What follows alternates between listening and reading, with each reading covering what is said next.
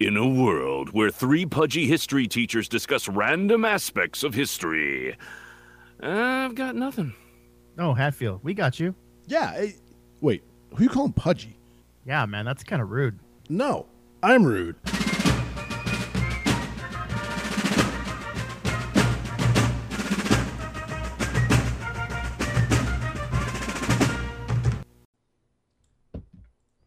But as for me, give me liberty or give me death. Welcome to the History Bros, everybody. It is your best friend Jason Rude, along with your second best friend Brian Geldmacher, and the third wheel Jason Hatfield. Good to talk to you again, guys. I mean, that was a super dramatic intro. Uh did he scream like that? Does anybody know or Did he I did. He did did. I There- screw there that is up? a recording I- that, um, okay. Okay. that I've Well, yeah, that was that Um, was the official recording of that. You, that- you've seen the Blu-ray. yeah, I've seen the the blu- yeah they recorded it on Blu-ray. Um, and uh, Okay. and Pat, Patrick Henry, the thing was, um, his skin wasn't all that great, so they had to do Oh. a lot of airbrushing. So are Oh, you okay. saying he had a he had a face for radio then, He did have a face for radio, kind of like me? But Oh, uh, boy. how would I know? Oh. I'm only the third best friend, apparently. I'm sorry. I uh, I didn't actually call you the third best friend. I called you the, the third wheel. But uh, anyway, that was oh. Hey, well, otherwise the tricycle's just a bicycle, so there you go. my apologies. That was a terrible, terrible uh, way to introduce you, Mr. Hatfield. Yeah, it's probably fine. Well, I'm sure he doesn't care. It's, it's what we call in the biz par for the course. Oh. Let's face it, you two are the driving force, and I'm just the steering wheel, uh, sort of at the end. So Well, that's true. We know that. you two drive the show, and I appreciate that. So, I uh, I have not s- talked to you guys. I almost said seen you guys in a week. I haven't seen you in longer than that. Um, but uh, how you guys been? I've it's been it's been a little while. Uh, I don't. What day is it currently? Does anybody know what day it is? Uh, today is the. No, I don't remember. Okay, so yeah, that's how I am. Okay, fair enough. fair enough. Uh, today is Thursday, by the way. Um, I had the opportunity to watch a Facebook Live this morning that was pretty outstanding. Yeah, one of that was my, good. my- one of my favorite interpreters from, uh, Col- excuse me, Colonial Williamsburg, uh, who portrays Lady Washington, was on, and she did a wonderful job of answering questions Oy. Uh, for people. No, seriously. Uh, and No, I enjoyed it too. I watched it. I- yeah, see, she's you watched it too. like, top notch. I think Yeah. we should try and um, I think we should try and reach out to her and see if we can have her on the podcast. Yeah, if anybody knows, uh, if anybody knows who we're talking about, uh, if you have never seen her, check her out. She's uh, she really does a fantastic job at what she does. you know, and yeah, if anyone knows Martha Washington, Right. please, um, you know, might, might be a little too late though. Nah, I think she's been mostly dead for a while. oh my lord. are you sure? I, I don't know. I mean, I, I I don't know history all that well. but um, but no. Uh, so we've been. Uh, this is what we're through the second week of uh, social distancing, Yeah. And uh, we've been. Uh, they have decided to close down schools in North Carolina until May fifteenth. Gotta love it. So we are in the process of trying, and I, the thing is, is for me, I mean, it sucks to a degree, but uh, it's also kind of exciting because you're. I mean, you're it's it's tasking you with trying to find uh, new ways to teach your classes, and you know, it's it, it it's you know, it's making it fresh and new, and you know, so I've um reached out to various online communities about different ways to try and do that and uh, i've gotten a lot of feedback from uh, people from all across the country so um, See, we're been um, we're not to that point where we're allowed to let necessarily delve into new information. I mean, we we're kind of in uh, reten- retention and and lessening the learning lag mode right now. So Mm. I'm I'm oh, in i'm awe. technically yeah. not supposed to introduce anything uh, any new material yet until they start sorting uh, sorting things out. But uh, Yeah. I am in awe of what I- you've done, Hatfield, though. And I give you a lot of crap for a lot of reasons, but seriously, what you've done with this in the short amount of time we've had is is nothing less than amazing. And uh, and you two, Geldmacher, both of you are, I think, way ahead. Of, I'm serious. I think you're both way ahead of the curve as far as even on a, on a national level, because I've got some pretty good circles. Um, you're you guys are doing good stuff. So just just know that. well, I appreciate that, but um, it's, Oh, it's that's sweet. it's really force of uh, necessity. I would much rather be in front of these kids Oh, sure, absolutely. and and, And I- and you know engaging with them and talking to them about it and hearing their questions and challenging what it is that they're thinking.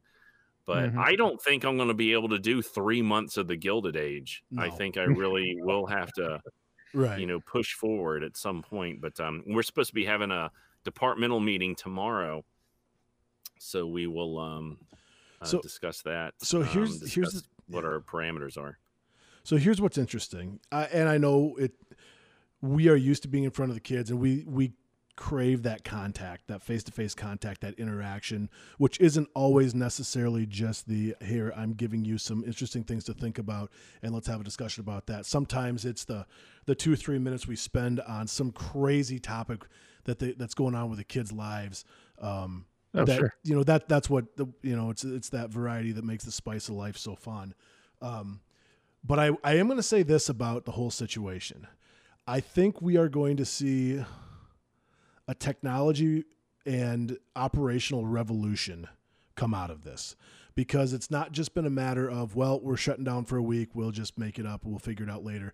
This has been an extended period of time and we've been forced in many many different areas to come up with new ways to do things and new ways to in, in education new ways to deliver that education and in the business world different ways to operate. And we're finding out we can do more things remotely than we ever could before.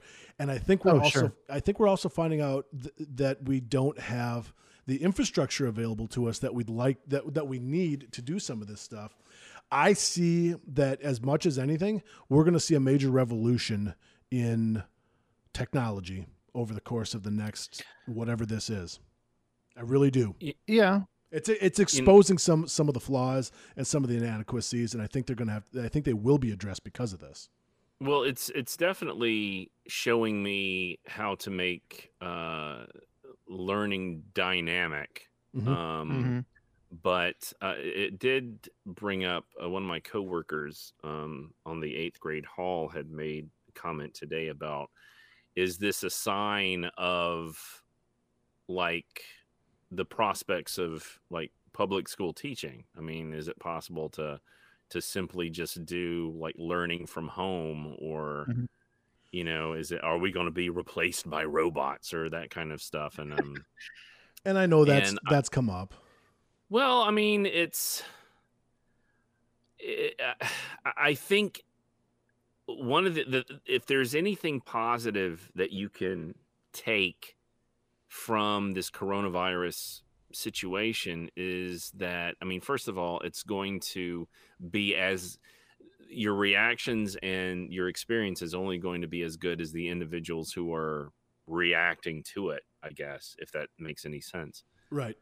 but um it's been i think it's uh, it's it's really it has shown me that there are a lot of things that we need to change. There's a lot of things that we need to be prepared for in the future.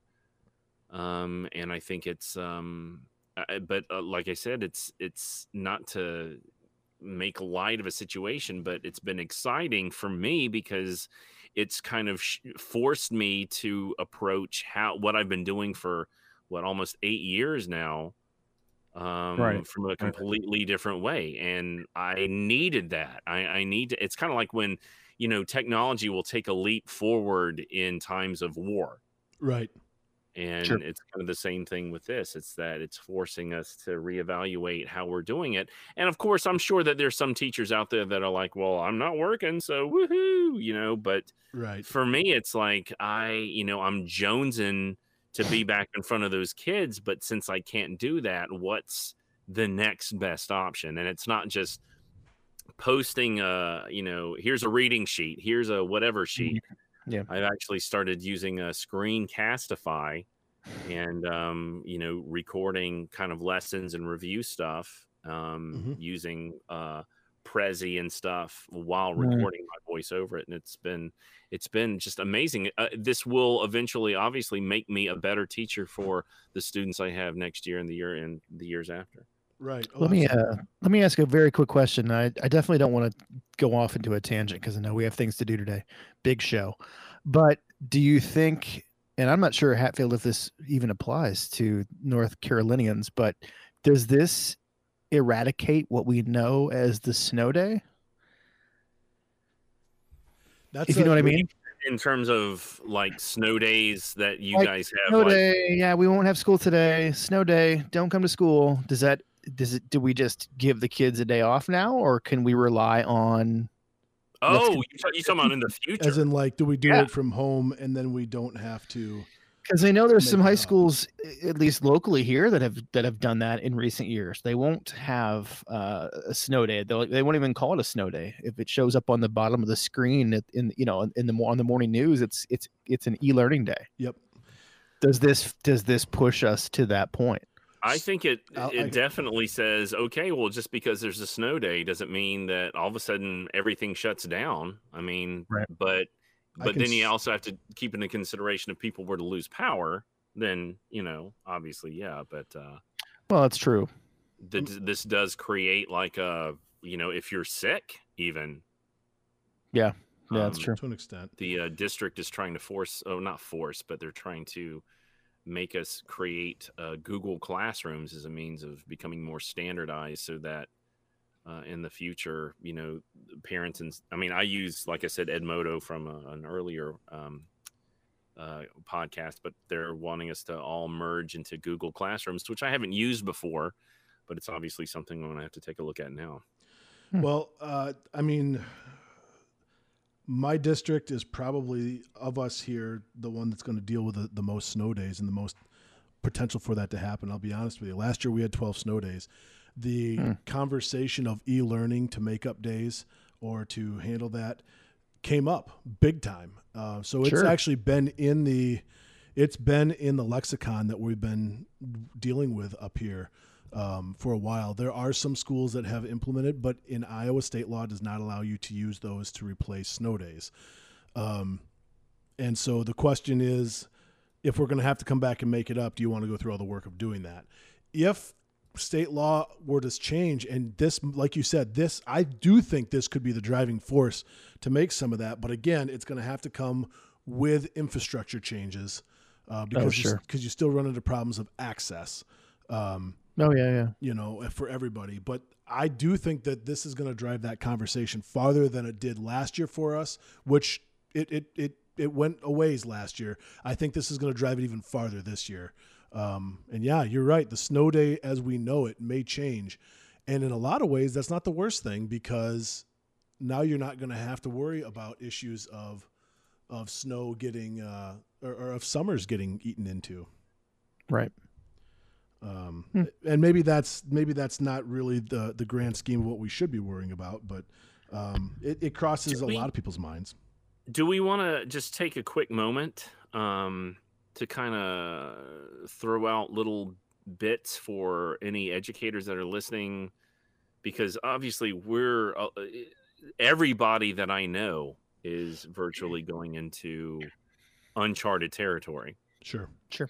You want to like And, talk about the um, resources that we're using, or what? resources that we're using, resources that parents um, could possibly um, use for um, you know supplemental stuff because I know um, the the school districts around in this area are trying to kind of wrap their brain around how this is going to work and how we're going to move be moving forward.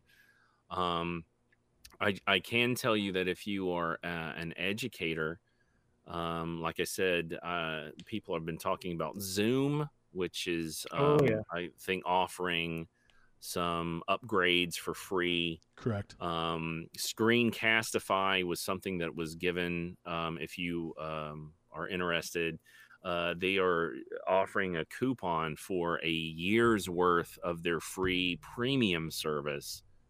um, which is ordinarily about forty nine dollars a year, um, to be able to record um, class sessions. Then then you can edit the videos. I just did a thirty minute uh, lesson where I recorded, I think, four or five different segments that I was able to then uh, edit them all together, and then you can upload them to uh, Google, the Google Cloud, or you can upload it to um, um, YouTube. Oh, excuse me. Sorry. I just, So Screencastify and Zoom. I have my phone in here, and since I talked about it, it I have an Android, so it was like, "Oh, you're wanting me to help you." Screen Um, Screencastify, Google Pi or Google Classrooms and Zoom are the big hot like they're the bu- they are the current buzzwords in education right now. So Sure. if you go on And- any of the Facebook educator pages, that's what they're all serving up. Um, I mean, iCivics we've talked about on here.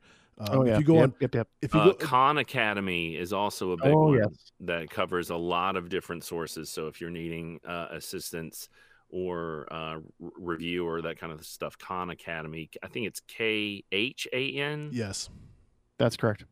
Um, just think of William Shatner screaming Academy. right, Nice. right. Thanks, I appreciate it.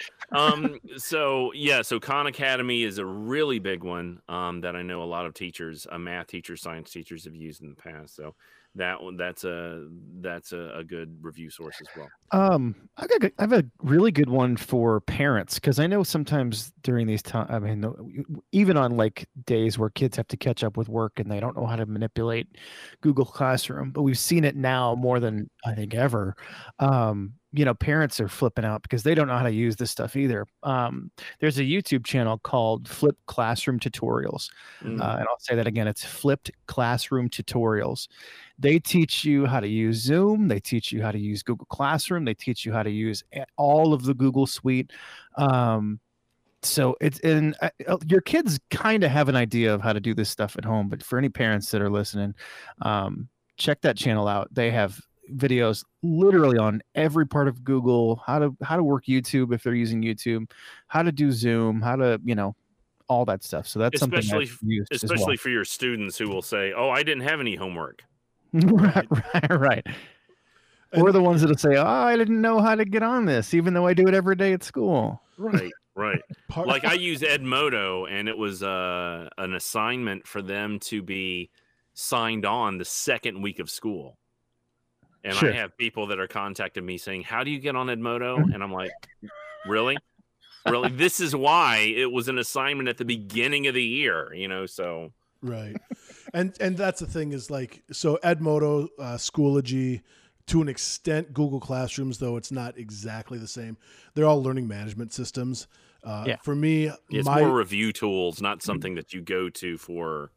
Uh, for like review stuff outside of what would be a classroom. but like Sure. edmodo and that stuff it's so that you can keep everything in one spot basically is what it is and then sometimes with some of them schoology especially uh, there's a few other one there's a big one i'm, I'm forgetting for uh, one of my friends out in uh, idaho they use it i cannot think of it for the life of me but anyway um, it, basically it has different options for the teachers and the students to be able to connect and, and all the assignments can be put out there and turned in there and, and that's why they, they call them lms's for me i don't use one i use a website but the, the key here is the teachers that use anything like that whatever the platform was the teacher that used any of that prior to the shutdowns of their school are the ones who are going to find success. And the ones that are trying to say well i'm going to try edmodo so here kids figure this out and their kids have Right. no clue or schoology or whatever and say well w- I, they have no clue. Um, those are the ones that are going to struggle. So uh, if you put an lms in place before all this applaud yourself because you set yourself up ahead of the curve. No, that's true. you know and, and that's that's the big thing. And i mean there's other options out there. You know screencastify is a big one but i mean quicktime on an apple works just as well Y'all- and you can Oh, yeah. decide what you want to use. Um, free tech for teachers it's uh, i think it's richard burns is his name uh, follow him on twitter uh, follow his website that will have the absolute most um, technolo- technology stuff you know prezi's good Uh, you can in Google Slides, I believe you can record yourself going through the slides. I think the same thing with with uh, PowerPoint. Uh, you can do the same thing there. I mean, there's there's a million of them. Um, I'll be honest. My number one thing I like to push out there are the the Facebook lives that are coming out because we're getting to see stuff that is a little more interpersonal, and uh, you know, uh, so like like this morning we saw Lady Washington, and uh, every day at two o'clock my kids jump on to the Cincinnati Zoo and they see some animal. Today was giraffes. Yesterday I think was uh, some other big animal. They had lions on recently. Um, I know that Mount Vernon at 11 a.m. Central Time, 12, uh, 12 Eastern, every day they're doing something on Facebook Live. They So- have uh, virtual tours now too. yes. Well, I think the only problem is I think Facebook uh, legally has an age minimum. Yeah, Right, you gotta have that a is true. parent to to get you onto an account or something like that, or You let know- you use their account or whatever it is. But I mean, if we're talking to a parent here that's looking for something for their kid to do, Oh, sure. get on your Facebook account and uh, and and pull those up. Um, they're, they're out there. They're, they're absolutely out there. Oh, yeah. uh, Williamsburg is doing them. Um, the Civil War, or not the Civil War Museum, the World War II Museum is do did a two part one start that started today, going into tomorrow. I think you told us me about that Hatfield or uh, Geldmacher. The uh, yeah, uh, yeah, we're recording this Thursday, Friday, so yes, uh, they did a an electronic field trip uh, a few months ago about the Manhattan Project, yeah, and they are re-airing it with uh, additional content with one of their curators. Uh, uh, again, uh, w- would be March 26th and 27th. Yep. So yeah, and and I mean, I can I can put I I have assembled probably twenty different resources on my my Facebook page, not my Facebook Oh, yeah. page, my history uh, history I stuff what you for eighth grade. I mean, I can link that in the liners of this if people want that. I mean, it's it's there, it's available. But uh, yeah, I mean, it just. Then that's what I mean. It's it's forcing this whole thing is forcing us to think about education in a different way than we ever have. Yep. All right. It's- I mean, it's it's. I mean, it's it's amazing to be a history teacher right now.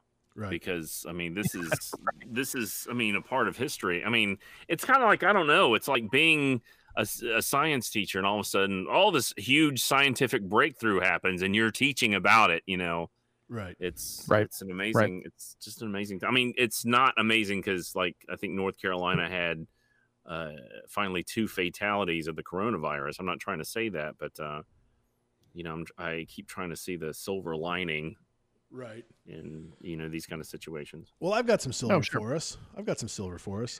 This week in history. hey, Let's go there. This week in history, um, March 23rd, 1775, American lawyer Patrick Henry, obviously very, very uh, French. Right. Patrick Henry. It's, no, No. no, nothing. Nope. I just, you you you'll probably hear a lot of that in this particular episode. serves up rousing rhetoric at the House of Burgesses in Richmond, Virginia, as he makes his case for supporting military action against the British. Henry's words, give me liberty or give me refreshment, will resonate through the centuries. Oh, I'm sorry. That's on the, the mugs at Williamsburg. Right. Give me liberty or give me refreshment. He actually said, give me liberty or give me death. Um, no, it's- it seems drastic, but okay. Let's uh was it um uh, Eddie Izzard said, you know, cake or death. Cake, please. Right. right. oh man. Uh, oh, I'm up next, aren't I? Yes, you Yeah. are. March 23rd of 1806, having reached the Pacific Ocean the previous November, the expedition led by Meriwether Lewis and William Clark depart Fort Clatsop in the Oregon country near the mouth of the Columbia River to begin the formidable journey back to St. Louis where they began 2 years earlier. Hey, did you put that in there, St. Louis guy who's got to always put a, a St. Louis reference in? Uh, I didn't choose it because it said St. Louis. I chose it because Sure, it was whatever. important. Whatever. Whatever. fine, okay. fine. I did it because it said St. Louis. Are you It's happy? Yeah, it's okay. It's okay. We, I tell you what, um, one of the things that not many people seem to know, and I I think we talked about it on uh, the podcast, was Meriwether Lewis's uh, untimely end. Oh yes, we have. Yes. Oh yeah. He Yeah. that was a really really sad, and not many people. I mean, people seem to know the the bravery and the his and you know the the the accomplishments, but never the sad outcome of some The mysterious ending, if you will. Oh, exactly. Right, shooting himself what in the chest Right. and then once in the head. I don't know. Right. It was, It- that's mm, that's dedication. you're right. Gelmock, you got one for us? March 29th, 1865, General Ulysses S. Grant, who actually retired to St. Louis. Never mind. Uh, he sends- he sends 12,000 Union troops to outflank Robert E. Lee's Confederate forces and block their possible withdrawal from Petersburg, Virginia. A series of Union victories will follow, and Lee will surrender his army 10 days later at Appomattox Courthouse. Indeed, he did. Indeed. Very nice. did. There you go. Very nice. Um, let's see, March 29th, 1974, while digging a well in China's St. Louis province, farmers discover the burial site of Qin Shi Huang, the first emperor of St. Louis, Oh, from uh, 210 to 209 BCE before Common Era. Sorry, that's uh, I'm just I figure you know Geldmacher probably did this. So no, I didn't. I didn't add this for St. Louis. This is a legit uh, historical event, so right fine. uh Fine. chin chinshi wait i always did i hear it as a chinshi wong there's a very uh there's a fascinating uh book called or excuse me film called the emperor and the assassin um the first emperor of japan uh qin uh which is kind of sort of where we get the china term from. Um it's it's a fast it's it's like three hours long. It's really a, an epic film but it's it's it's really good. But um and i think um jet Li did another movie um about that but they tried to send an assassin to kill this particular emperor but uh Qin Shi Huang or Shi Huang Di. I, I I'm not entirely certain, but anyway, according to this, while digging a well in China's Shanxi province, farmers discovered the burial site of uh, Qin Shi Huang, the first emperor of China. Uh, excavators will discover an estimated 8,000 life size clay soldiers and hundreds of horses and chariots meant for protection in the afterlife. A lot of, I know in Japan, this happened for a time, and I believe in China as well that they would bury people alive, your soldiers and stuff like that, alive with your uh, emperor too. Oh, um, fun. I know in China, in Japan, they every time the emperor died, they would uproot the capital and move it someplace else, and so there were these huge um, changes in you know society and whatnot during these times, and I think they all went, um, "This is getting to be kind of uh, traumatic and expensive." Right. perhaps we should um, maybe just change the emperor and be done with it. Maybe figure out a better way. I don't know. right, right. You know, we're just burying thousands of people, you know, and this is, you know, our birth rate is just not recouping. so this is the first appearance of the terracotta soldiers, and I distinctly remember hearing about the terracotta soldiers in school, and have never ever forgotten it. And uh, I appreciate you bringing this back up again. You know, No I went to the uh, the World's Fair in Knoxville, Tennessee, back in the early '80s, and uh, the Sun Sphere, which is still there, uh, but they had a terracotta warrior on um, on display there. Oh, Really? cool. That was the uh, first time That's I'd ever seen that. Yeah, that's pretty good. Nice. All right. hey, on March 28th of 1779, fears of Nope. ra- Nope. Nope. radioactive contamination run rampant after a coolant What leak did he say? Keep, let him go. Just let him go. Okay, okay. causes a reactor at Pennsylvania's Three Mile Island to Mhm. overheat, which is just outside of Harrisburg. I always thought it was like on Long Island. It's not. It's just outside of Harrisburg on in, in the middle of a river. Um, I Yep. tried to convince these guys that we should go there on a, on a road trip, but they said no. The power plant, just 10 miles from the state Just capital, don't eat the fish. yeah, is stabilized before complete meltdown. The accident was swell will swell anti-nuclear sentiment in the public. Now, So, uh, Hatfield, I don't know if we know this or not, but uh, Rude stumbled across some interesting history. Did you know that there was uh, nuclear energy in 1779? I did. I did. That was one of the little known um, facts about um, the reason why we went uh, to war with Britain in the first place. is um, there was a lot of well, first of all, a uh, a Polish um, astronomer who was the founder of American astronomy um, would actually wind up uh, discovering uh, nuclear reactors, and um, Sure. he would start to build this. There was one that they were starting to build a foundry for. Um, in um, uh, Valley Forge, they were going to call it uh, Atom Forge, but they changed it, and um, the British wanted that. And one of the first places, Lexington, they thought the first, Mhm. um, they were calling it. Um, it was the the Nazis would eventually call it, I think, heavy water. Uh, the colonists were calling it um, really clean water. It was a really clean water reactor that they had, and the British were trying to swoop in and get that, and um, they were um, as Sallah said in Raiders of the Lost Ark, they're digging in the wrong place. Sure. Did you know actually that when they took the guns, I can't.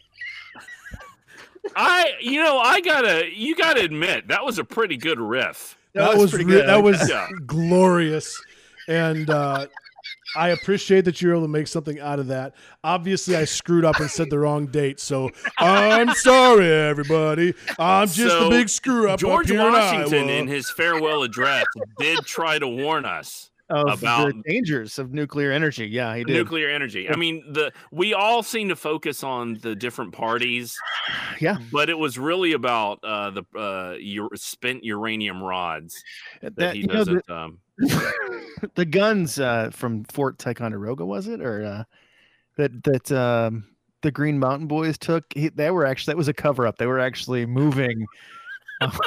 spent uranium fuel rods. they were. They were. Not many people know that, but uh, yeah, there, there you go. I have no words. God, I I, I, hope I don't screw this next one up. I have no words, You- but I will don't be feel roasted bad. alive, as they used to say in Jamestown. I, uh, All right. Oh, All right, let's move along. All right. Geldmacher, colon. March 24th, 1989. Just past midnight, the Exxon Valdez tanker strikes a reef in Prince William Sound, Alaska. The resulting spill of up 38 million gallons of crude oil is the largest in U.S. history and will devastate 11,000 square miles of pristine wilderness. It's like that song goes. What do you do with a drunken sailor? What do you do with a drunken sailor? What do you do with a drunken sailor? Hire him at Exxon. Oh, It's an old pirate dirge. That's that's Yeah. nice. so you guys were like old enough to remember that happening. No, here we go. Really? Really? We're going to do this? We're- we going to do this now? Okay. Oh, you Okay. just do spend five minutes and giving that me was crap. Yes. that that was like one of the huge um environmental disasters. I mean, that thing it was first of yeah. all, I think the the tanker captain I think was um perhaps an alcoholic. I'm I, I can't remember entirely now, but um yeah, it I mean, people thought that that part of Alaska would be ruined for ever Forever, forever, right? Right. and I'm not entirely certain that it's not. Not, excuse me. I was just trying to not burp on um, on air. But Thank um, you, thank you for yeah, that. that was yeah, that was uh, yeah. I re- I do remember that happening. I remember that, and I remember Mount St. Helens. Oh, see, no. I don't. I- don't remember that. Oh, I'm sure not- You, I'm you not- that old. You're I'm only not. like a I'm not that old. really. I hate you. I hate you both so much. What? I didn't If you say both anything were here, time. I would turn you over my knee and I'd spank the both of you. I But not before nothing. yelling at us to get off your lawn. Well, you're not going to wander on my lawn. I I did not say it this time. You you said it, and I did not said it. No, no, no, Geldmacher, let the boy talk. Let him say what he's going to say. oh boy, You know what, you two? I need a break. I need a break. that's great. That's great. I, I I need a break. Uh, Hatfield, go get a scotch or whatever it is that's going to get you ready to go. Uh, know what? Geldmacher, go This comb your fine. beard. We should take a break because the faster we come back, the faster we get to our amazing guest. that's You know, exactly I, it. I, I really do think that uh, McCullough's book about the uh, nuclear meltdown in 1779, uh, I think We're it's, doing this it's- again? It's, it's it's an underrated. Um, uh, it's Well, an yeah, underrated piece of. Uh, It's of, uh, it's almost like people just gloss over it, like it doesn't even exist. But folks, this is a real thing. It's it I really happened. Yep, this all really happened on this podcast. when you say, say to yourself, "What did I just listen to?" I'm with you. I mean, people in the Oh. Ukraine they used to go remember '79, but no one Right. ever really talks about that. No one ever talks about Right. that at all. Right. Oh, What? what are you going to say, youngster? What are you going to say? Just go to break. I'm just curious if if you Chernobyl anything about this. Wow. Yeah. Oh boy. Yeah. And with oh that, boy. and with that, let's let's take a break. Yeah, please. We'll be back right after this with Drew Gruber from the Civil War Trails, and it's going to be amazing. Right back after this.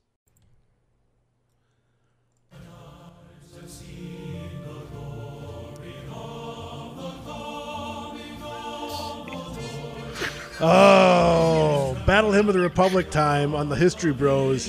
That can only mean one thing. It means we've got to be talking about the Civil War here on the Bros.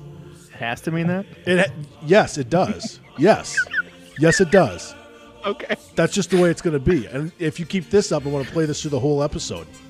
Oh jeez. No, I'm not. That'd be delightful. yeah. Anyway, we have a Civil War discussion going on this afternoon. Uh, not just Civil War stuff. We're going to cover a few different topics, but we are very excited. We have a special guest with us here from the Civil War Trails Found. Founda- Yes. What's that? Said yes. Yes, was- from Civil War Trails. Kind of like doing a, a heartfelt like cheer, and now it's ruined. Say huzzah. Huzzah! Okay, you that's better. His name is Drew Gruber. He's the executive director of the Civil War Trails. Uh, has been with them since August of 2015. Uh, we, the Bros, had the opportunity to meet Drew at the Colonial Williamsburg uh, Teacher Institute this uh, last Ju- June, at the end of June. And uh, we loved what he had to say. And when we decided that we were going to do this podcast, we knew that we had to get him on at some point uh, because we knew that you would all love what he has to say. So, Drew, welcome. We are more than excited to have you here. Thanks for having me. Absolutely. when we were um, discussing this, uh, creating this podcast, and we were thinking, you know, because we just have so much joy talking about history and stuff. I want to say that you were the first, if not the second person that we thought of about getting onto this uh, this podcast. We're Yeah, like, that's true. Absolutely. the it was the last day of um, the Colonial Williamsburg Teacher Institute, and we all went outside so that we could get a tour of Colonial Williamsburg, but from the Civil War perspective. And right off the bat, we started just walking, and you were in the middle of the street walking backwards, telling us this entire story. And I'm thinking, we're going to witness somebody get killed. um, but the you were talking about just the bat, uh, you know, uh, I guess a battle that had taken place um, in Williamsburg. Um, just quickly, give us a little rundown about uh, just like the high points of some of the things that you talked about in that little uh, Well, in that walk. Oh, yeah. And Oh, then man. we probably Uh, should have him introduce himself at some point and kind of tell us who he oh, is. well, you okay? We can do that You- next. okay, sure. Also, you didn't you introduce him? Okay, never mind. Go ahead. No, okay, fine. Go ahead. Anyway, let's talk about what about our talk. You're right. Sorry. Yeah, I, I don't have a script when I take the teachers out. Um, um, let me guess, it was probably really hot that day. It was. It was- Yeah. it was hot. yeah, yeah. In And I- fact, you talked about pantsless people and stuff like that too, which we'll I guess we'll get into that in a minute. yeah, so the it, you know whenever we do the Colonial Williamsburg Teacher Institute walk, one of the things we try to do is relay some lessons that you guys can take back to your classrooms from what is a battle and a time period, at least for Williamsburg's history, that most people tend not really to think about. So Civil War Williamsburg sort of amorphous to many, um, but of course to me it's my backyard and loving Civil War history. The the downtown preserves those. So we'll talk. I think we typically talk a little bit about the battle, but mostly about what happens in town. So town itself is sort of uh, in a really weird position um, for the African Americans who are there. Half of them will be in a territory where the Emancipation Proclamation uh, exists and is reality, and directly across the street, it doesn't apply to them at all. That's one example of all these incredible stories we have in Williamsburg. Um, of course, there are the the infamous pantless soldiers, which you want to talk about later, so we'll hold for that. Um, but there are a lot of a lot of really good things in there, from individual biographies that aren't just cute anecdotes, but talk to the sort of the larger narrative of the war, um, all the way to you know, thinking about how women in the domestic front are interacting with soldiers and things like inflation. So I usually talk about six or seven different things, um, but nothing's really preloaded, and I typically base it off of whatever your interest is, or really, um, you know, how tired the group is or how hot it is outside. So. fair enough. Fair enough. It was a cool, breezy day in Colonial Williamsburg. That entire, you know, actually the, the entire week, I think, was really kind of chilly that whole week. okay, sure. Let's go with that. so um no, there was um um so tell us about the Civil War trails then. Tell us about what it is. Um tell us what you do, what Civil War trails is, um what's important, why it's important, what do visitors do, um that kind of thing. Yeah, well good question. Uh, so we've been running with this lately. Let's try it on for size and see what you think. Civil War Trails is the world's largest open air museum. Ooh, I do like that. Mm. All right, so Civil War Trails, we have about 1,200 sites across six states. Uh, so when I say a Civil War Trails site, what I mean is an interpretive sign, like you would see at, say, like a National Park Service site, but our okay. signs have our own colors and brand. The goal of Civil War Trails is to put visitors in the footsteps of history, and then through that sign, give them the really the um, information they need to fuel their imagination so they can imagine what that event would have been like as it sort of swirled around them. So our goal is to educate and to inspire people to allow them to like follow a campaign like Gettysburg. So you can get in your car in Leesburg, Virginia and follow turn by turn by turn all the way to Gettysburg or uh, conversely, you can go up to beautiful Asheville, North Carolina, and hike a Civil War trail that'll take you through a couple different cool stories there. So our whole main goal is to educate people, but also to get them out on the landscape and to make that landscape come alive. So hmm. that's sort of the public history pitch. But what a lot of people don't know about Civil War Trails is that we're actually administered by a board of tourism directors. So while our main goal, at least to you all, may be education, our our big mission is economic development. So of course, every time somebody goes to a site, they have to drive there and gas up the car we're going to want them to stay overnight. So they're going to stay in a hotel. We're going to want them to eat good local barbecue, drink local beer. And of course, all those things go back into your local tax revenue. So Civil War Trails is the world's largest open air museum, but we're also a very sustainable piece of tourism for every single one of the municipalities that we operate in. Sure. Okay. There you go. So what you're t- so do you, oh, go ahead. Go ahead. No, you go ahead, Drew. Or, uh, well, no. So do um, a majority of your locales are they um are they preserved um items or are they are you looking at like this is where this event took place or is it like you know here's tell us a little bit like if i were to go to um one of these sites what could be something that i would uh could specifically or what what what is something that i could potentially see there yeah, well, you're always going to see a Civil War Trail sign. So that's going to be that sort of indicator that you've arrived. And it's also going to be that information that you're going to use to sort of experience that landscape. Um, so, for example, if you followed Civil War Trails to one of my favorite places, which is Highland County, Virginia, you'd stop at the Civil War Trail site for a place called Sitlington's Hill, and then you'd hike all the way up that hill, which is really a mountain and by the time you arrived at the top of that hill, not only do you have a beautiful vista and an awesome workout, but you're also sitting where Stonewall Jackson's artillery was. Hmm. That's one example for you. So there's nothing up on top of the hill except for this beautiful view. Um, conversely, uh, you can follow Civil War trails to downtown Baltimore, and you can walk block by block to experience what was the Baltimore riot during the Civil War. So we can take you from rural landscapes where there is literally nothing around you, which is perfect for people right now, Yeah. uh, or we can take you into downtowns and ex- get you to experience downtowns and to think about, you know, what are typically changed landscapes. They don't look like they did then.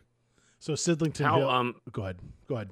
well how do you do the how how does the how do you do the research? Is it the the the local um, tourism board that says, "Hey, we have this information," or how do these uh, become, I guess, like official registers on the trail or whatnot? Yeah, great question. So um, they typically come to us from a group of local nerds.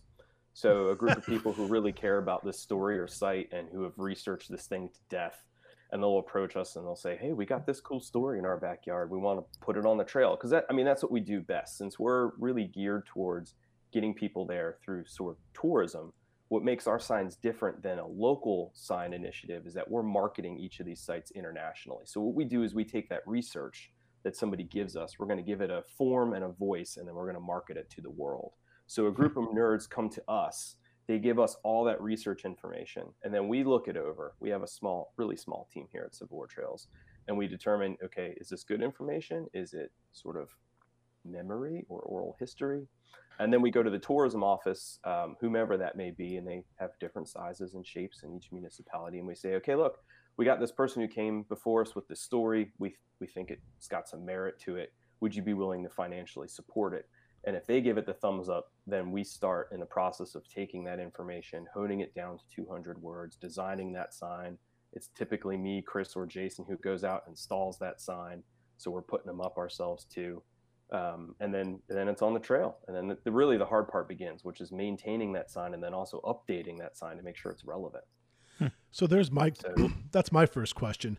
So obviously it's uh, you know you put a sign out there about a story that happened a number of years ago, and and so now you're saying you got to update it and make sure it's relevant. Um, and I think I know where you're going to go with this, but I'm I'm just going to let you run with it. Uh, his, you know the, the history didn't necessarily change. So what updating to the sign? What changes do you make to that sign to to do what you're talking about? So right, yeah, you know, the history didn't change, but our understanding of the event will. Mm. So we'll have, you know, obviously the Battle of Antietam happens on this day. That's not going to change. But we will always continue to know more about how that Battle of Antietam happened, who fought there, what happened to the people who fought there, because research is ongoing. I mean, I think the Civil War is still the, the number one largest topic for books. I, I doubt that will go away. Um, so there's always information coming to us constantly. We have people who want to mail us original letters that they found or photographs that they find. So there's constantly new information coming out about each one of these events, which does change how we understand that event really unfolded. Um, but more importantly, the visitor also is interacting with these sites differently. And that's going to be based on who they are, what their world perspective is, how old are they, where they're coming to that site from, are they there just hiking?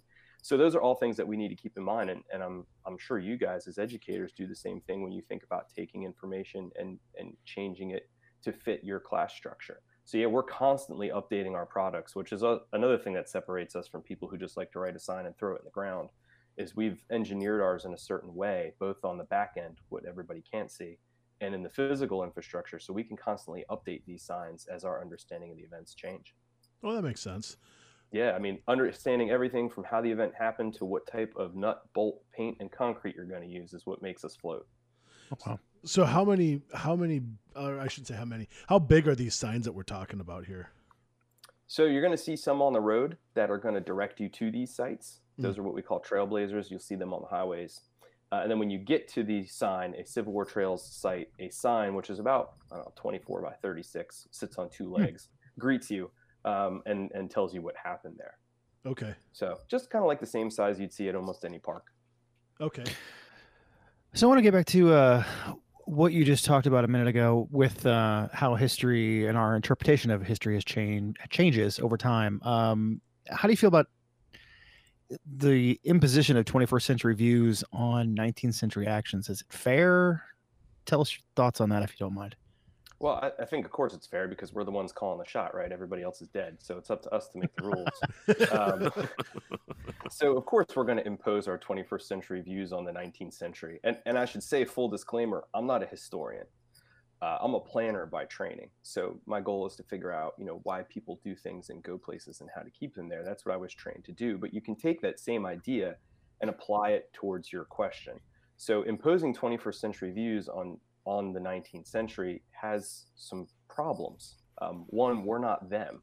Of course, there's always innate human things. Mhm. Mhm. I'm going to say them. Just okay, sex, Sure. food, exercise, housing, clothing. These things never change. Those are things that are innate all the way back to biblical times. So when you think about how a 19th century person experiences their day-to-day life, all those innate human components are still going to be there.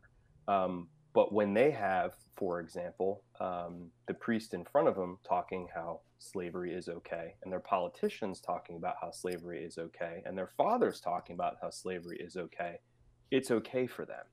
For Right. us, it's not. So that's Right. just a quick example, I think, and it hopefully answers your question about how I feel about the imposition of 21st century views on the 19th century world. Thank you. No, it, it, makes sense. I think it's still hard to grasp, especially when you hear some of the language that's used at that time. You know, and and and obviously it's I don't want to say outlawed, but it's certainly been, um, well, what's the right right word to say? Stigmatized to use certain words now. Um, it, it does make for interest, interesting conversations in a classroom with students when they say, "Well, why were they saying this? We don't say that." Well, let let's talk about it. And it comes down to I think context is maybe what you what I'm, I'm trying to get to, but Well, and that's I mean that that brings up an interesting point when you are creating one of these signs to put up there. Um how do you keep it um un, I guess unbiased? How do you keep it simply factual? Um what's the process to try and create it so that it's, you know, that it's it's it's not trying to promote a specific sort of narrative but just keeping it strictly to the facts? Yeah, good question, and not what I thought you were going to say. Um, because I mean, sometimes we'll just come right out with primary source language if it really drives the point home, and we know that that environment and that audience is going to receive it in a way that's constructive. You can use primary source uh, material that that really isn't censored. Um, but we we like I think most small nonprofits and institutions that are telling good history tell factual, real, bold history. So let me let me just back up by saying to answer your question about telling an unbiased story doesn't mean we're watering it down or telling a PC story. Okay. Um, I wish we could figure out how to brand we tell real history, but we'll get there. Um, so we have a pretty strict style guideline. So we use Civil War and not things like War of Northern Aggression. Well, that's that's that's what it is. This whole Civil War thing's all new. It's, it's pretty much the war of northern aggression. I mean, ignore I'm him. North Carolina. Ignore, he's that's from how North we Carolina. teach it. I mean, I Ignore him. understand what the. Ignore that guy. He's from North Carolina. yeah, well, I mean, you know, the reconstructed on North Carolinian that you are will understand completely that our goal here, for example, is to not use the word Yankee in the text unless it comes out of a quote, right? So we're going to use Union soldier as opposed to Yankee or Confederate as opposed to rebel. But it's also important that we weave those things back into the quotes so that people can understand just how heightened this language in the 19th century really was. So Sure. yeah, we have a whole list of things we like to do to try to write the signs in an unbiased way, but no matter how we do it, somebody still finds bias in the writing because they're going to approach these signs with a, a construct of their own. Does that make sense? Absolutely. Um, I think so. Yeah, I, I don't think uh, there are going to be too many places in the southeast that will understand Union soldier more so than Yankee. Really, but, I mean, it, it goes back to, and I, I, I his name is escaping me, uh, Brandon uh, Dillard, and I don't know if you know Brandon um, Drew, but he, he works at at Monticello, and he's he he kind of said the same thing when we broached a similar topic. People come into this with their own baggage and their own understandings and their own um, agendas, um, and it's hard to break through that one, no matter what. You know, whether it's it's pro North, pro South, uh, pro whatever, anti whatever. Uh, I, I get what you're saying. You know, people come to come with their own baggage, and so it doesn't matter what you say. Uh, you can interpret things as many different ways you, as you want, depending on how you want to interpret something. Right, and and not that my not that my goal when people to read when people read a trail sign is the following, but certainly, um, I hope as educators you probably feel the same way. When I when I when I think about writing a trail sign, I want them to leave with some degree of sort of investment or emotion, right? I want them to leave laughing if it was funny, Mhm. or I Right. want them to leave sad, or I want them to leave sort of questioning, is that really how I understood this event to happen? Um, so, you know, sometimes I want them to leave angry, right? Sure. But you have to convey that sort of experience to them. And it's really hard for us to do because we only have 200 words, right? So many times to avoid writing with a, with what is a bias, whether it be then or now, we focus on telling it through the eyes of somebody who was there. And sometimes I won't even give their affiliation, Union or Confederate. We'll just say Private so and so or Mrs. so and so, and and just let their primary source speak. And then the onus is sort of back on the visitor to go home and be like, man, what was his day like? And you type him in, and you maybe you feel sort of swayed towards his point of view or his feeling of that day, and you you find out that he he was a Confederate or or a Yankee, you know, and then all of a sudden you're thinking more critically about how you engage with these stories. So it's a tall order, but we're getting there. I tell you what, Um, that is an amazing curatorial undertaking, and uh, I stand and applaud you for that right now. So, I mean, I never, I never even realized just how deep you guys were going. That that is truthfully, I am, I am in awe uh, of that, and I, I mean that very seriously. Thank you. Um, is there any? Well, uh, uh, this kind of it's it's kind of I feel like it's leading me down a wormhole of so many questions about this kind of thing because as we've as we've seen recently, there are there is some controversy surrounding um, the Civil War around um, certain events uh, recently that have taken place around like monuments and memorials and things like that. Um, and it's nice that you guys are just you know trying to tell the story instead of telling people you know i guess I, what i'm trying to say is is that uh, give us an example of like a a process um uh possibly uh like a real example um in terms of uh, something that if there was one that could have potentially been controversial and how you guys handle that sort of situation Yeah, great question. Um, so we are um, we're not overly engaged in the monuments, I guess, discussion, and I, I don't want to use the word controversy because I'd like to revisit how the idea about monumentation in public landscapes has really had a positive impact on travel. Um, Mm. So remind me if we don't get there.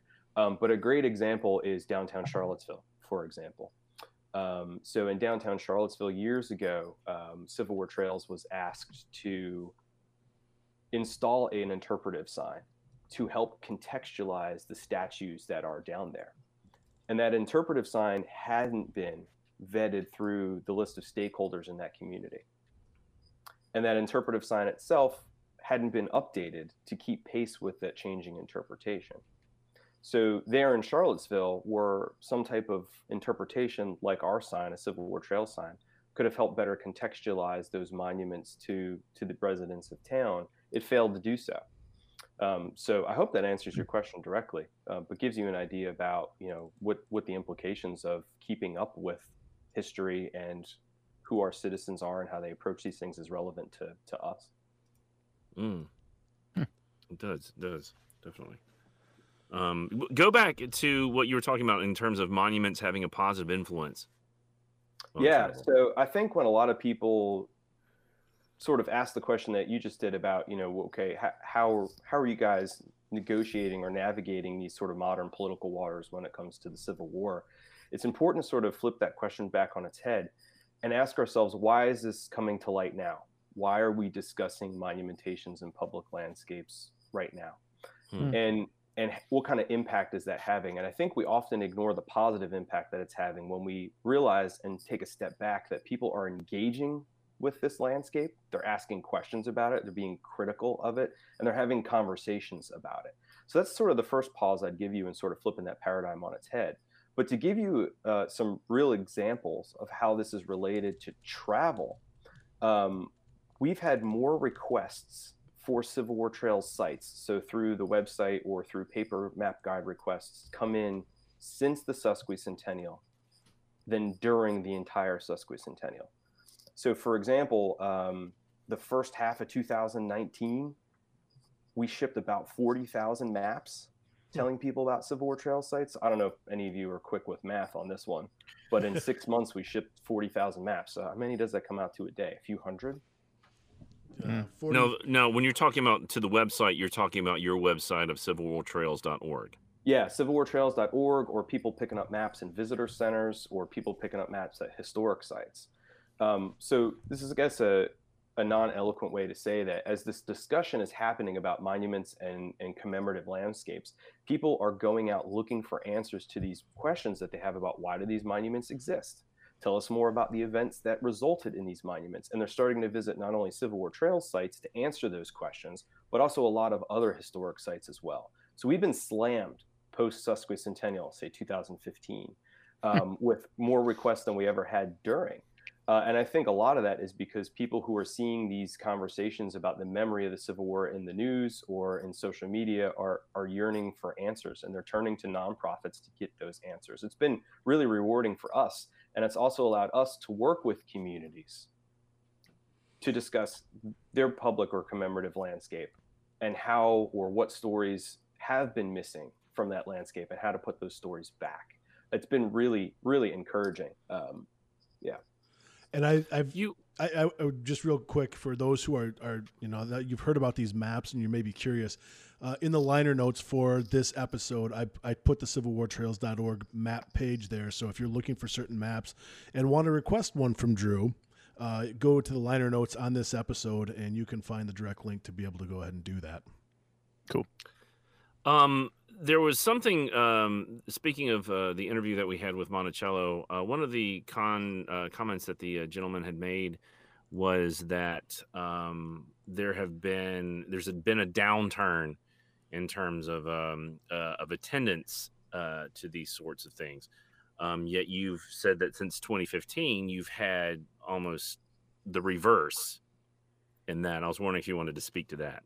Yeah, absolutely. And I love that episode of the podcast too, by the way. And I, I think his point about baggage is a huge one that I've sort of carried with me for a while now. Um, but yeah, so every single site's going to be different. And keep in mind that at his site, they have somebody who records a ticket sale and they have a physical threshold that they cross over.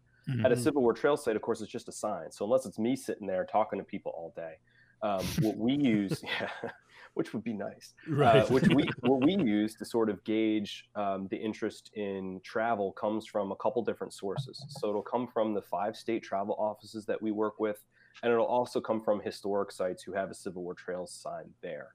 So yeah, I, I maintain that we've seen Civil War Trails, and at least our partners have seen a continued increase, if not a stronger increase and stronger visitation now than we did during that period from 2009 to 15 when everybody was sort of out i don't want to use the word celebrating but commemorating civil war events. Um, so yeah the interest continues to rise and i think there's a couple reasons for that. Um, so one of those being there there may have been a lot of people sort of trapped in the car with their uncle or dad going to these civil war events from 2009 to 15 and maybe not necessarily wanted to be. Sure. And as you travel some of these trails, the the craziest thing about it is you're following, say, like the Antietam campaign route, but you're gonna go past really good breweries and places to go hiking. Oh. There's always live music and local art, and of course, just phenomenal places to hang out and stay. And I think to a certain extent, and this isn't what's codified with fact, but I think to a certain extent, the younger audience that we see now is probably that group sort of trapped in the car during the sesquicentennial and then they started to see that these historic sites were sort of like a gateway to larger experiences. Um, so we see these numbers sort of manifest in a few ways. So like in north carolina right now somehow historic sites and museum attendance are still beating attendance to craft breweries. I- really? can't explain it but that's the numbers that visit north carolina gives us.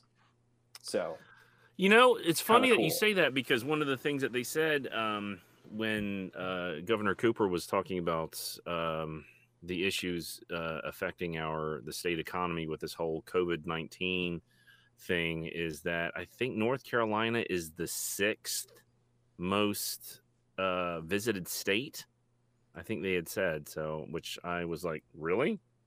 Hmm. But um, yeah, so that was a, is something that they had thrown out. It's a weird statistic to have, but they uh, that was something that they did happen to mention. So, but you're saying that um, a lot of people have been coming down to North Carolina for uh, these sites, I guess.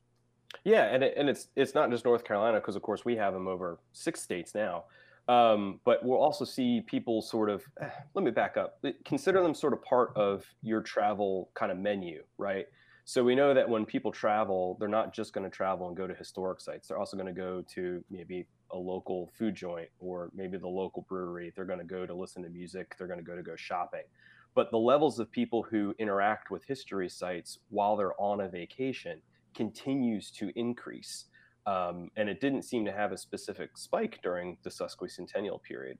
Um, so when you survey, for example, uh, recreation travelers or travelers who are going for wine or even LGBTQ travelers, a lot of the states are going to sort of ask them similar questions like, okay, so we have a traveler who's coming for a musical event. Are you going to see a historic site? You're going to go to a brewery? Are you going to go paddle a kayak for a little while? And that the number of those responses from these travel profiles who are interested in historic sites and museums continues to grow. And I think it grows because people are starting to one engage with the discussion that's going on, like we said before, in the news or social media. I think two, they're also looking to reconnect with historic sites, things that are like organic and real, because you can touch them, you can see them, they inspire your imagination. It's not just another thing sort of presented to you on a screen. Mm-hmm. Um, so it's really cool to see continued interest in historic sites. Our average age start to go down but to see historic sites start to network with breweries and wineries and places to hike and bike, um, it's it's really invigorating. It's an awesome time to be at the head of a history program. To be hmm. honest, it's it's awesome. You had uh, sent, um, you shared with us um, a study from the National Trust for Historic Preservation. And one of the uh, key takeaways that they had in this particular study is that uh, music, locally sourced food, and handcrafted items our personal interests as well um, as ways millennials are interested in engaging with our history and culture. So, um, do you feel that uh, now, granted, this is a, a couple years old, um, it said more than half of millennials prefer to shop or dine in unique or historic downtowns versus chain restaurants or shopping malls. Um, speak to us a little bit about that. Uh, well, Hatfield, you're in North Carolina, right? Uh, yes. Have you ever had any North Carolina wine? Oy. Um, I have had two types of wine uh, from North Carolina and uh, wasn't a big fan, honestly. Yeah. So. so now, I will say that there is a local brewery called Pony Ponysaurus which um, I am a huge fan of. um, and they actually just recently um, sent out an advert that said that they were doing. Um, and the thing is, is that, and honestly, I have to say, my wife is the one that kind of got me uh, hooked onto this about, uh, especially with the damage that's being done to local businesses because of the social distancing and whatnot. But I have been, uh, I've become a huge fan of supporting these local uh, breweries and industries. But um, Ponysaurus just uh, announced that they were doing um, a beer drive-through, which you order online and then you drive up and you show them your ID. You don't even roll the window down and you pop your trunk and they put your order in the trunk, shut the trunk, and then you, you go on your way.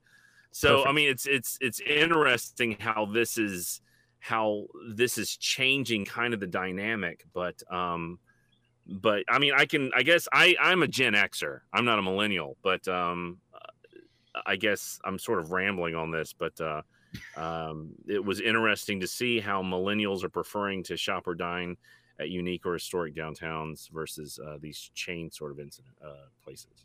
Yeah, so I mean, how, how much of your local brewery are you drinking over like Miller High Life? Probably a substantial amount of local beer, right? Oh, absolutely.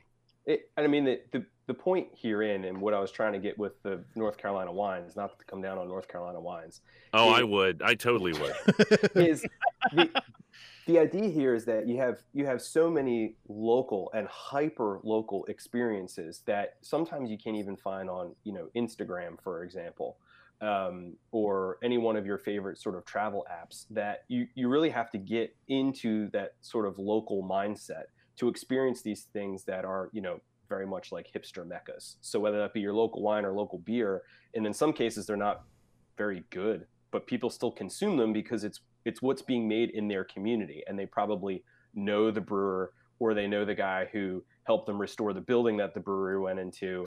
And i think what we're seeing is sort of this reemergence of sort of these local economies so that you know when a millennial goes out and they travel they're going to go from say a place like asheville and they're going to go leaving asheville to want to go experience in another community the same things that they know and love as a local in asheville so that's going to include local beer, local wine, um, a bed and breakfast versus a chain hotel. They're going to try to buy a locally made product. And as part of that sort of menu of things they're looking for, they're also going to want to digest some local history. Because if that history is told right and if it's told in an exciting way, then they can't consume that history back at home, just like they can't get that local wine back at home. The interesting thing about this is that you know, again, sort of put Civil War trails or your local historic site as part of this menu that visitors are going to look for when they travel, is, you know, they may stay fewer days because these things tend to be more expensive. So, like a night in a bed and breakfast may be twice as expensive as, say, a night in a Hilton hotel, or eating in a farm to table restaurant will be way more expensive than eating at a Wendy's. But sort of these younger travelers are inclined to do that even if that means curtailing their trip to get something that's hyper local and of course when you stand at a civil war trail sign or when you walk into a local history museum you can't consume that at home just like you can't consume these other amenities too. That's really what it boils down to so are you saying that the millennial experience is different like they are pursuing these sorts of things but um, other generations probably are not you know, it's you Gen Xers, always other and other people.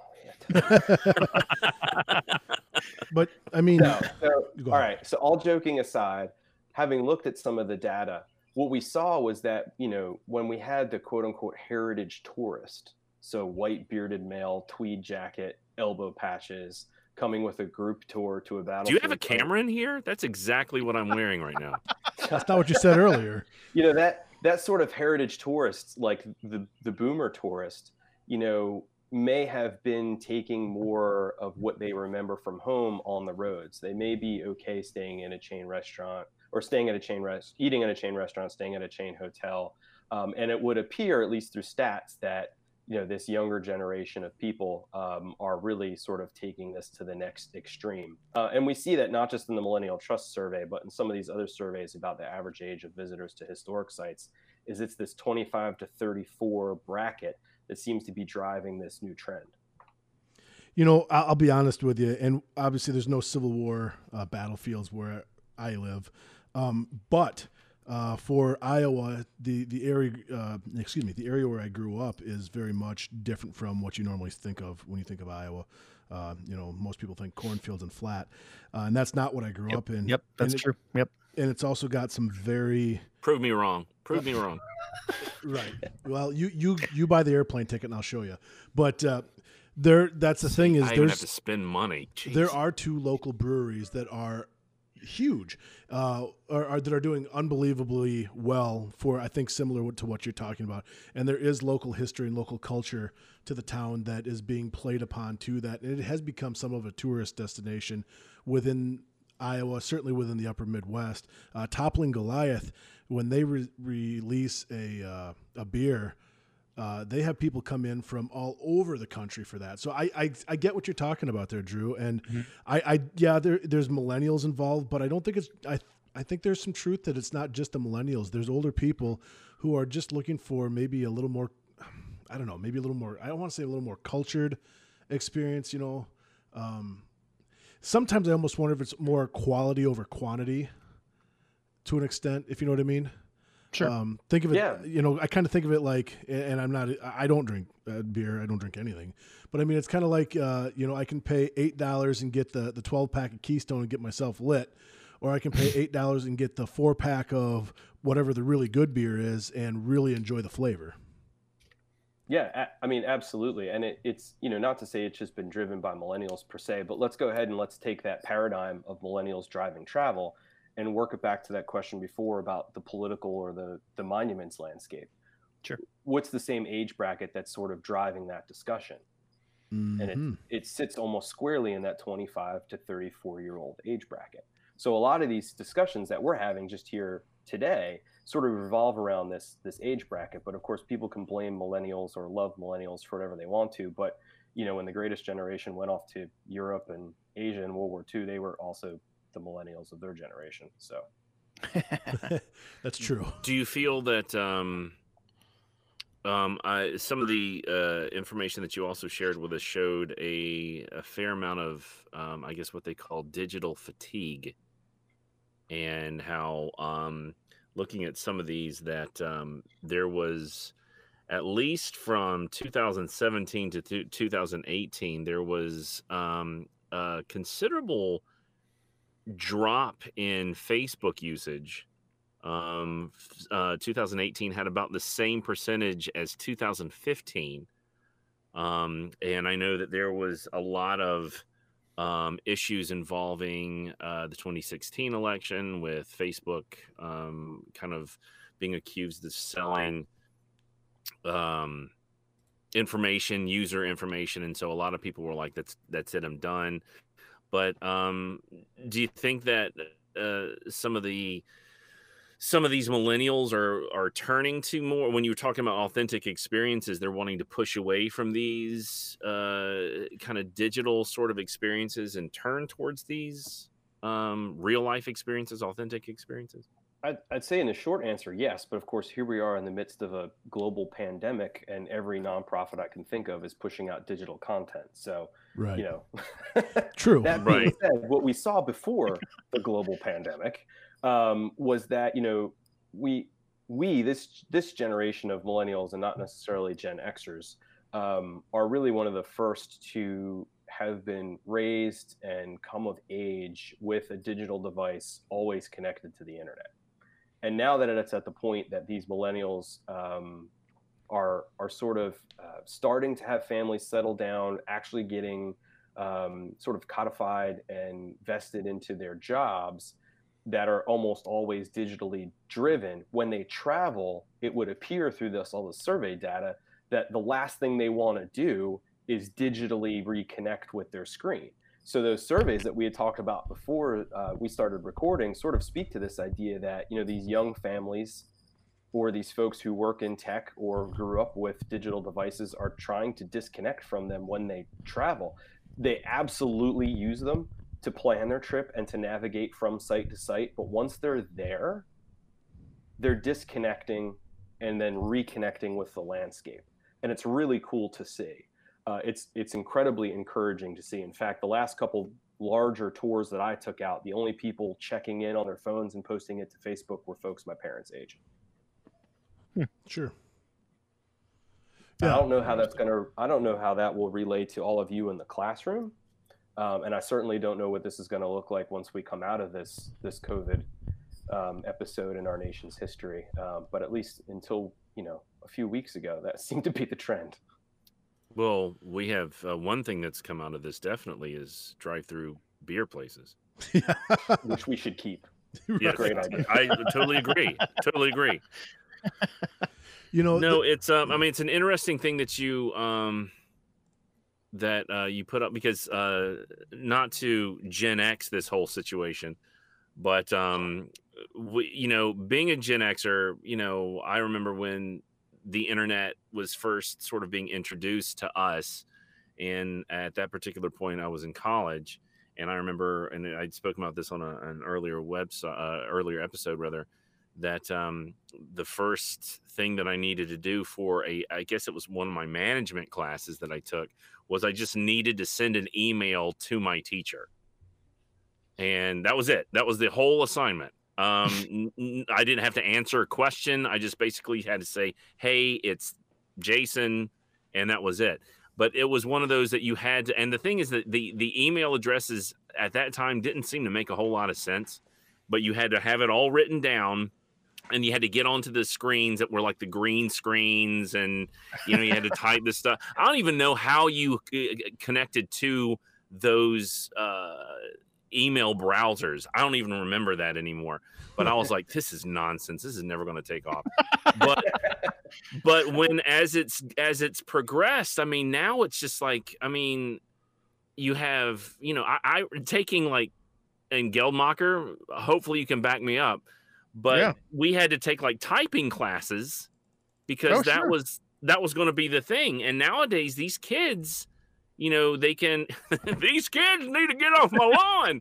No but it's but the the kids are just inundated with a fair amount of um you know of digital stuff. I mean they grew up with it whereas i didn't. With me it was more like oh wow this is new and how is it you know how is this you know interconnecting everything? And uh and i guess it's it's a it's an interesting way to look at this that the the millennial and younger generations could have a, a completely different perspective from uh from uh, gen xers who who saw this as this huge cutting edge you know william gibson neuromancer kind of you know new world new territory.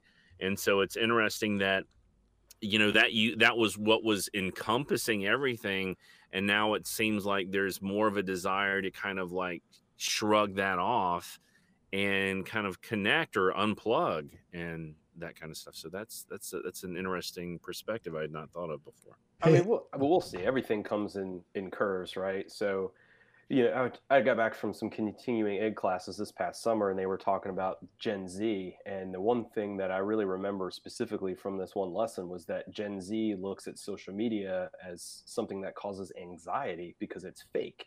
And I started thinking about it, and I was like, yeah, when was the last time you saw somebody Instagram, mm-hmm. you know, their microwave hot dog? Right. So everybody's gonna put. Everybody's going to post something that's beautiful that makes them Well, look this like is they me can work. looking really awkward right now Right. Like you i guess i need to delete that picture real quick. 60 hour work week and then you could still make a four course meal and that's what it looks like on instagram right? But that's not the reality of it. But with all things i mean this could change by next week once you guys hit you know publish on the podcast. So who who knows? But i mean sometimes i'm sitting here and i have partners who are like well we're going to do augmented reality for a battle the first thing that comes to mind is like why would i want to be in the middle of a battle? People die. That's a valid point. yeah. and then the second thing comes to mind it's like i kind of want to engage a part of my brain like my imagination that i don't get to engage. Why would i want to show up and put on these goggles and pretend that i'm getting killed or shooting people? Um, but maybe that's just my perspective. It's also really expensive right now but that's not to say you know in 20 years they'll listen to this podcast and be like the cutting edge gruber back there was you know slamming our system and now everybody's walking around with AR well i mean on. it could be it could be cutting edge or tree hugger depending on which perspective you're really wanting to Right. nothing okay that was Yeah, no, good trying to- point. No, it's okay. yeah that's you know not wanting to be involved in war never mind it was god that's that bombed bigger than i thought it would It's okay. Um, we all All right, know. they'll edit that out Yeah, no, no, I won't. That's the sad thing. It won't get edited out. I won't edit that out uh, because he's old and people need to know that. We may I'm even sorry, uh, I hear that. Let me get let me get my um my hearing aids in. What's that? And so we might even be able to splice some cricket sounds in there when he's trying to tell that joke. God, I should have gotten the soundboard up. cracking me up last episode with the crickets cracking me up Well, I'm glad it cracked somebody up. Oh man. Goodness gracious. Yeah. All right. Well, um, Hatfield, do you have more to go on the uh, the trends stuff? That's kind of where your your expertise and lead in was. Otherwise, I've I've got some Civil War questions for this guy. No, I just um it's that that information's really um interesting. I'd be interested in seeing um oh I guess I need to take a look at some of these more um about um I guess we'll I guess the the millennials are sort of the the ones that are I guess well what was the focus on is it what was the focus on the millennials? Is it just because that's the the new kind of coming about generation? Yeah i mean as as we see sort of i don't want to keep calling them boomers but as we sort of see that that 45 to 65 bracket uh, retire or age out or um, even become immobile of course, marketers are going to start looking at the next emerging market. So, you know, to a certain extent, they think they've understood millennials, so that you know, as they'll they'll watch millennials and figure out how they can further market to us. But of course, they're already thinking about how to tap into Gen Z and what kind of money they're making. Um, so yeah, that's really the impetus for it is to figure out how to make money and what what drives these people to travel, and that's where I get the information from, which is all these travel offices. Um, the interesting thing I think about millennials that really no one has addressed yet is that most of us, um, whether that be because of debt or just where we are with our jobs, or maybe even right now as we talk about this through the pandemic, um, is the economy, and most of us aren't having kids to the rate that previous generations did. Mm. So these trends that we're seeing set by millennials may not follow through. So I'd be really curious as you guys talk to your students to determine, okay, do your do your students feel this way about historic sites, or do they think it's going to be somebody in old timey clothes pretending to be a Civil War soldier, you know, or did they see it as an opportunity to go imagine these events for themselves? So be curious to see what the next two generations are going to think about sites as as all this ebbs and flows.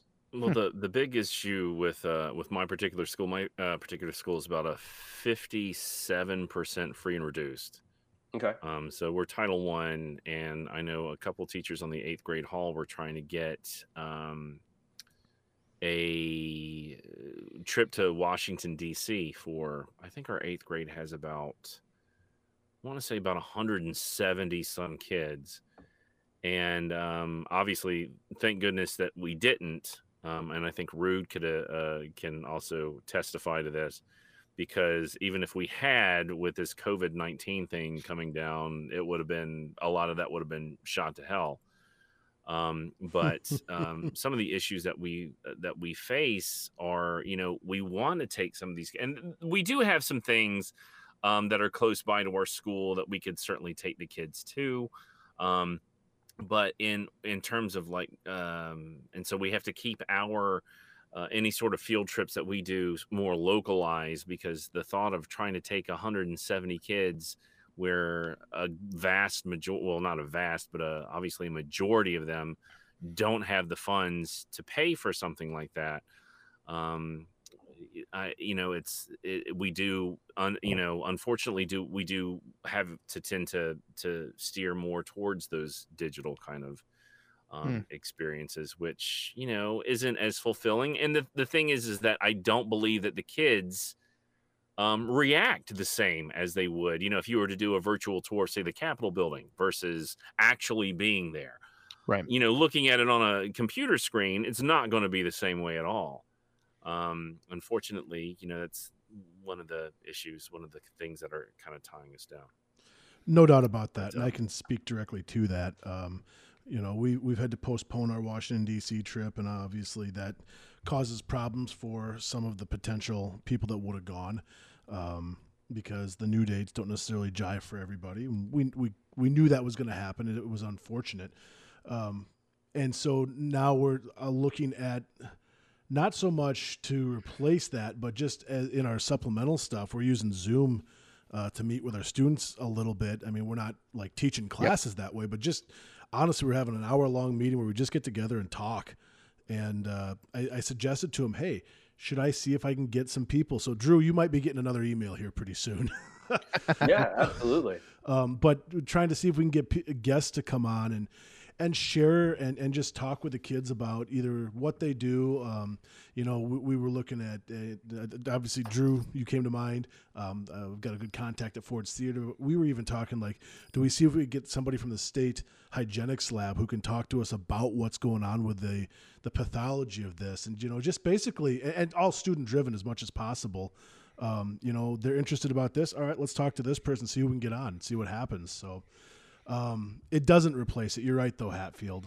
Um, but uh, Well, I mean, This is an th- I mean, I, I reading about the bombing of you know Hiroshima is yeah, it's horrible. But once you're walking on that T-shaped bridge that was the actual target, it completely change your uh, changes your perspective. well, the power, Right. of, And yeah, the power of place is huge, uh, absolutely Yeah. huge. And I mean, that's why I love what Civil War Trails is doing, is because they've done the work. Like you know, I kind of wonder where this happened. They've done the work. You know, Drew, you've done the work Right, for us. I right. appreciate that. And so all I got to do is hop in the car and follow the map and this is where it happened. And I mean, not everybody is is moved by that, but I sure as heck am, and I think a lot of people are. Well, and and the challenge is to write the signs so that the person who goes there because they know the story, who wants to stand there, is enthused, but to also write the sign in a way that the person who's in the car against their own fruition with that other person reads the sign and they they find it somewhat interesting too. Right. Um, and I thank you for giving us the credit, but I will say maybe the challenge is back to you all and and your kids. If they see a Civil War trail sign or if they read it and it's boring, tell me why.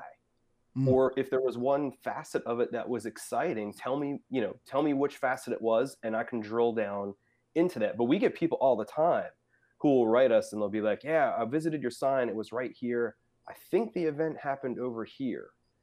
And then in a crowdsourced way, we say, Okay, tell us why. You know, ex- ex- explain your rationale behind it. What's your theory? What sources are you using? And then we can pick up and move and edit that thing eh, as as sources delineate. It's it's a living, breathing program. Uh, and to that same to that same sort of conversation, we have at least at this point sort of an ad hoc blind review committee that's made up of you know some people of a variety of different ages and backgrounds and interests. And I always try to pitch signs by them if we're sort of uh, in a rock between a rock and a hard place to say, does this make sense to you? Do you want to go there? Is this exciting? Um, but that's the big challenge for us is, is to keep it relevant and exciting, but to also give people sort of that fodder they need to fuel their imagination. And you're right, there is nothing, there is nothing like standing on a field and 25 yards in front of you is a group of people you know also in a line, and the person next to you is like, could you shoot that person right now? Can you see them? Can you do it? Uh, or you know, to be walking through downtown, um, thinking about the environment that an African American would experience as they're trying to find their way to freedom. There, there's no way you can relay that digitally. I mean, Right. you have to go stand there and feel the landscape, and there's no one in their right mind who isn't going to be able to understand the emotions that are behind that event. I mean, we're going so far as to look at if we can't do signs in, you know, bilingual signage because the stories of immigrants in both armies absolutely are transferable to, you know, the recent immigrants to this country in the 21st century. So always The only thing always I- the only thing I think that could really, I guess, enhance the only thing I could think of is if you had virtual goggles and perhaps Yeah, were you know in the the midst of a war, like you were shooting somebody, or I think being that's- shot at. or being shot at, you know, and then you can have a bunch of people with goggles on, hunched over in a field, like Running running around. I mean, that's But I, I then it's entertaining for the people in the car it as is. well as And, and Have- don't get me wrong, there are some people who are using that technology, I think, to be able to tell stories, specifically African American stories, that are going to fit a bill that we wouldn't be able to do on a battlefield. So I definitely expect to see this technology have its place and be able to really bring some of these stories to life um, with it when there's a dearth of resources. But yeah, the, the idea of driving eight and a half hours to go to a battlefield to put on a set of goggles, it just for, for me it's not there, and at least from the visitors I talked to, it's not there yet either. So. right, right. I, you know what, and that's the thing. Hatfield, that that technology exists, and you wouldn't even have to go to the truthfully go to the site. You they make these things where you can uh, basically put a a, a, phone uh, inside this thing and strap it on like a set of goggles, and the phone does the tour, and it's it's set up that way. So that does exist. Uh, You don't even need the goggles anymore. There's the assisted reality where you're just holding your phone up to a, a field.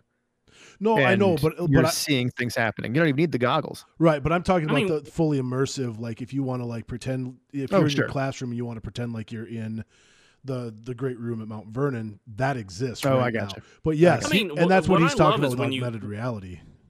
when you go to one of these places and then you just go ahead and hop on your phone and start looking for stuff and then you know then try and catch a pokemon or something like that that's you know that's that's you know the fulfilling thing about this Okay, so Well, I have but- to tell you a story. Conversely, Go you know, if you are in a school that's remote and you can't get to Mount Vernon, the only way to experience that great room is digitally.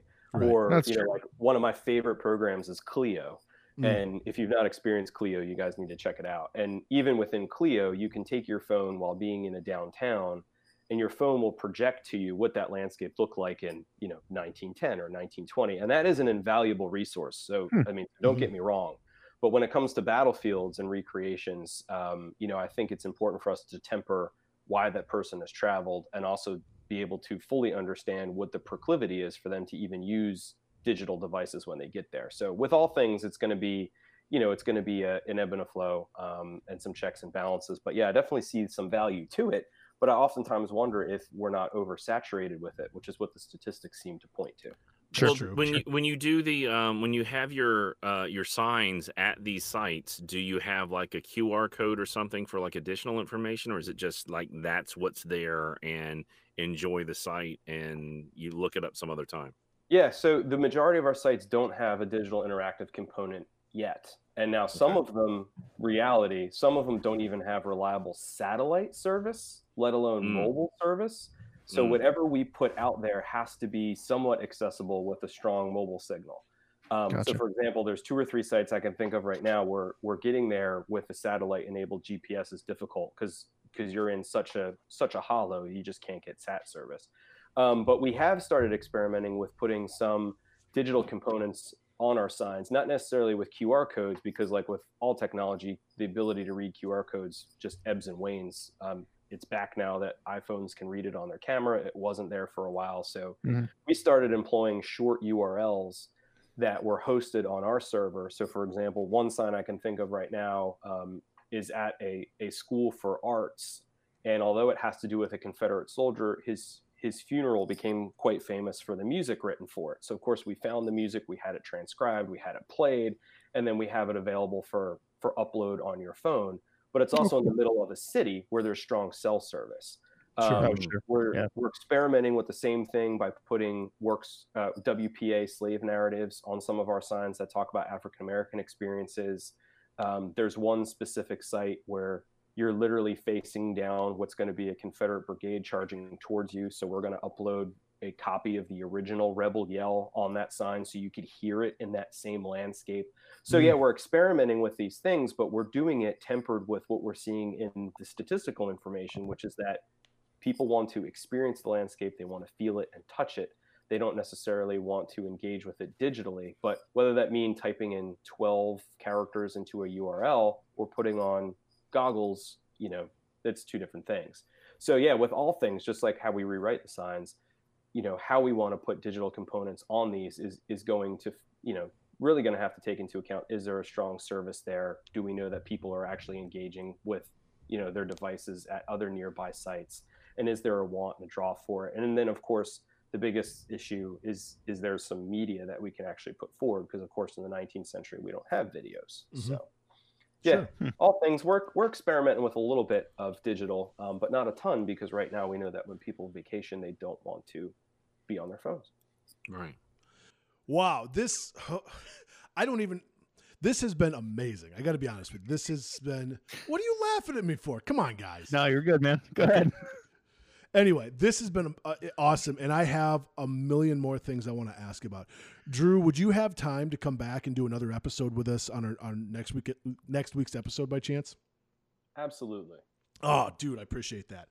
All right. Well, I'll tell you what. You two got any other final thoughts? Otherwise, I like I I, I have business to, to take care of in a timely manner. Let's let's do this next week, man. All Yeah, absolutely. Sounds good. We'll be back with more with Drew Gruber from Civil War Trails. Uh, let's we'll get maybe more into the Civil War side, just like the history of the Civil War side of stuff. Does that work? Perfect. Awesome. All right. Well, for that then, uh, I am Jason Root for the History Bros, along with Brian Geldmacher and uh, Brian. Whoever, who are you? Uh, Jason Hatfield. That's who you are. We got Drew Gruber today. We're gonna have him back again next week. Uh, have a good one, everybody. We'll talk to you soon. See ya. On 95.1 The Bull. Deuces and a. oh my lord, Hatfield. Have a nice day.